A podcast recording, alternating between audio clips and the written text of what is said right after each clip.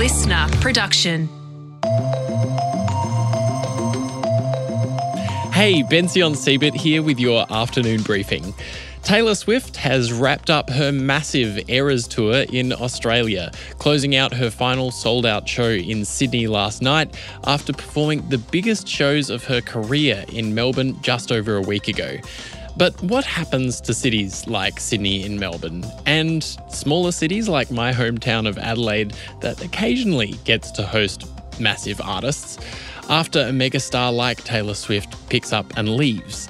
Here to take us through the environmental impact of the Eras Tour and other big shows like it, here's LiSTNR journalist Loren Howarth. Hi, Lauren. How's it going?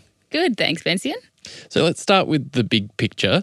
How bad are these kinds of shows for the environment? Yeah, so basically, bigger events like Taylor Swift, they generally have a higher impact due to a couple of factors. So I'll just run you through those. Uh, big one is the energy usage. You got to think of all the lighting and those massive speaker systems. I went to Taylor Swift and all the visual effects on the stage, that was a lot of energy being used for those. Mm-hmm. And the carbon emissions from transport as well.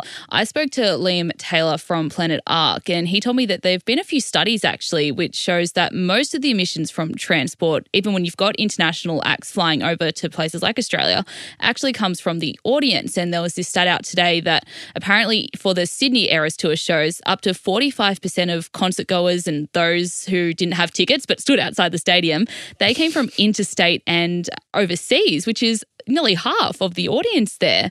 And so he's mm. really encouraged people when we have these big events to jump on public transport to get to gigs as well.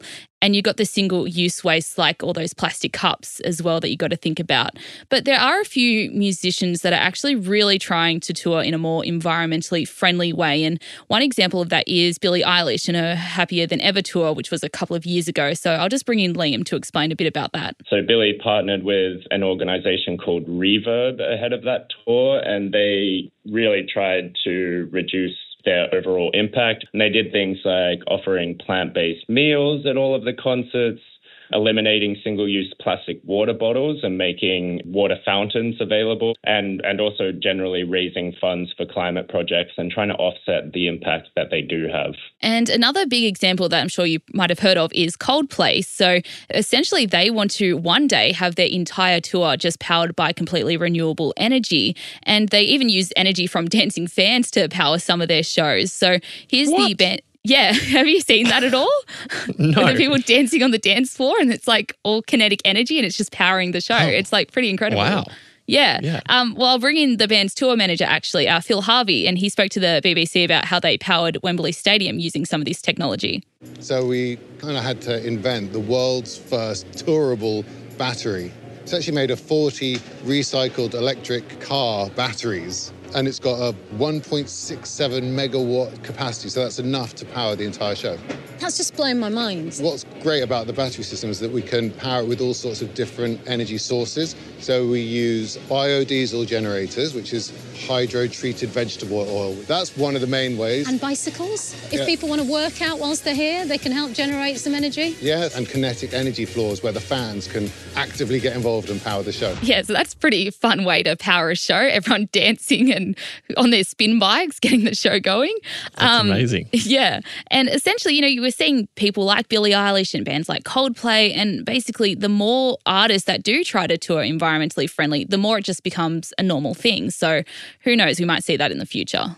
Cool. So, how big is the cleanup generally when these massive acts come and go?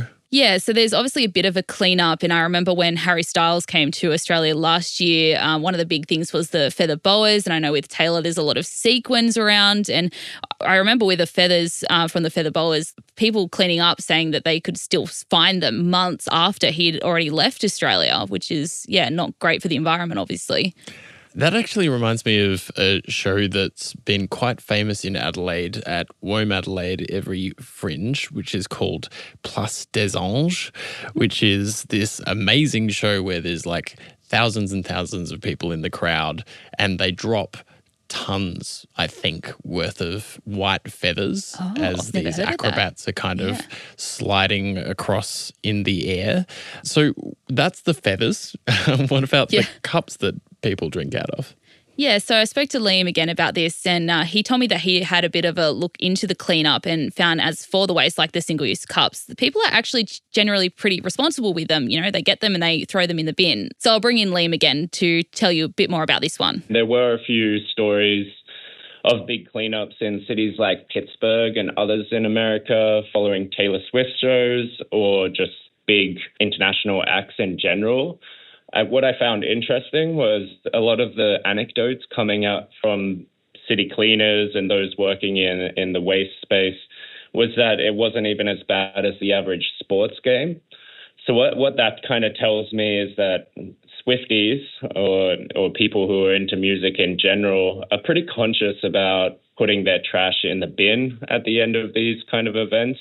And of course, with the Taylor Swift concerts, we saw thousands and thousands of people putting on some pretty interesting and amazing costumes. Yes. What happens to all that clothing?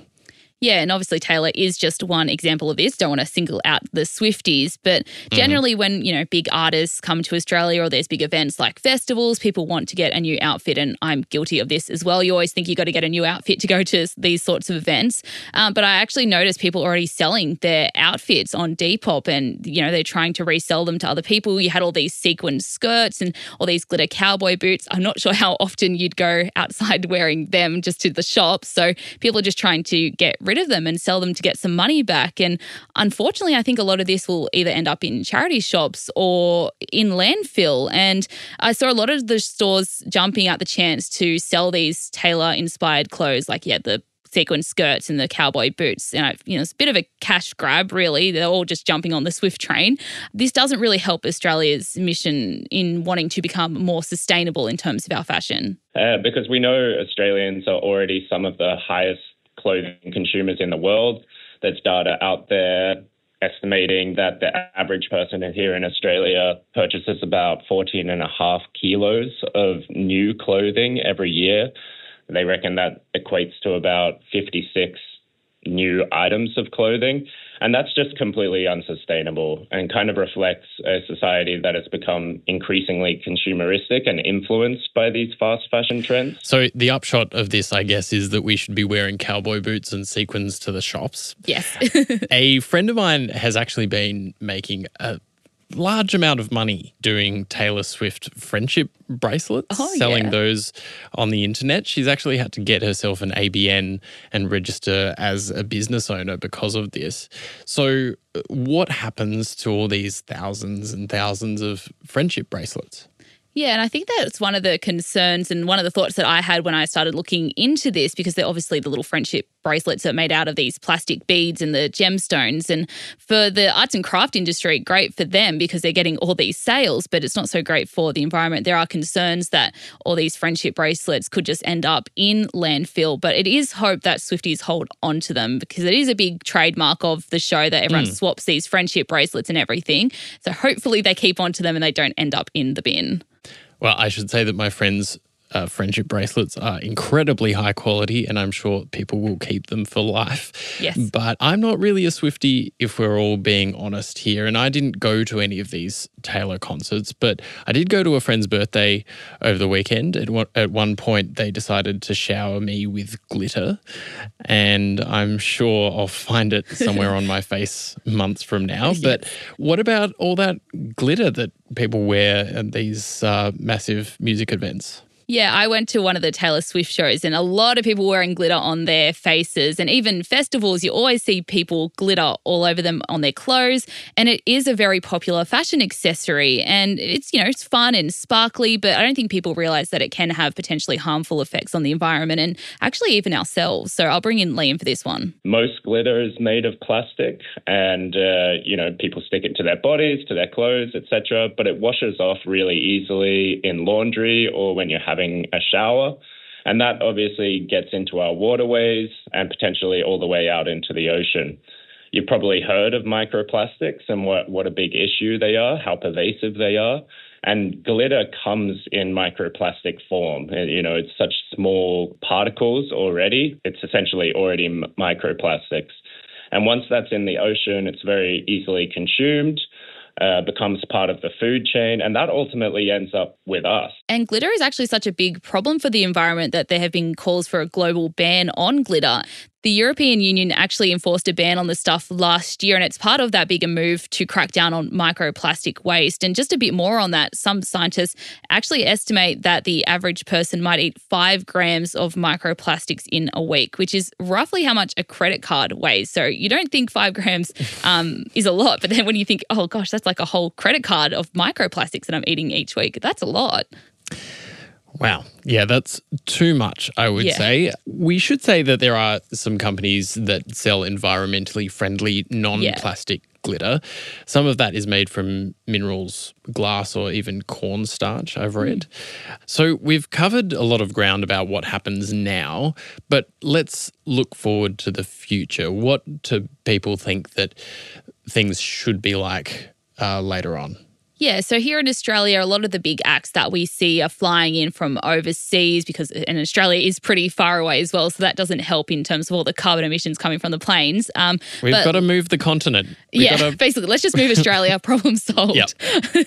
um, but Liam from Planet Ark had a different alternative to that. Uh, here he is. I've heard of things like festivals giving themselves carbon budgets so that they can only bring a certain number of acts from overseas or they have to change a part of their operations to reduce their footprint elsewhere. And th- those are all really great things to see as well. And there's this group called Green Music Australia, and they're also leading the charge in this space. And they launched a new uh, web app last year to help music fans at festivals reduce their waste. And they kind of give things for recommendations for sustainable, like equipment hire and all sorts of different sustainability tips to help people pack. And one of the things that I found interesting was that up to 80% of waste at music festivals actually comes directly from the campsite. You got all those cheap, broken tents and everything. People just leave them behind, all the mm-hmm. camp chairs. So I think it's really important that, you know, we just all got to try our best and because we can all make help make a change really in this space. Absolutely. Well, something for all of us to think about when we go to that next gig. Thanks so much, Loren. Thanks, Vincent. Loren Howarth there. That's all we have time for in today's afternoon briefing. Check your feeds again at 6 a.m. for your morning briefing. In the meantime, slide into our DMs and join our broadcast channel by searching the Briefing Podcast on Instagram. I'm Bension Siebert. Thanks for listening.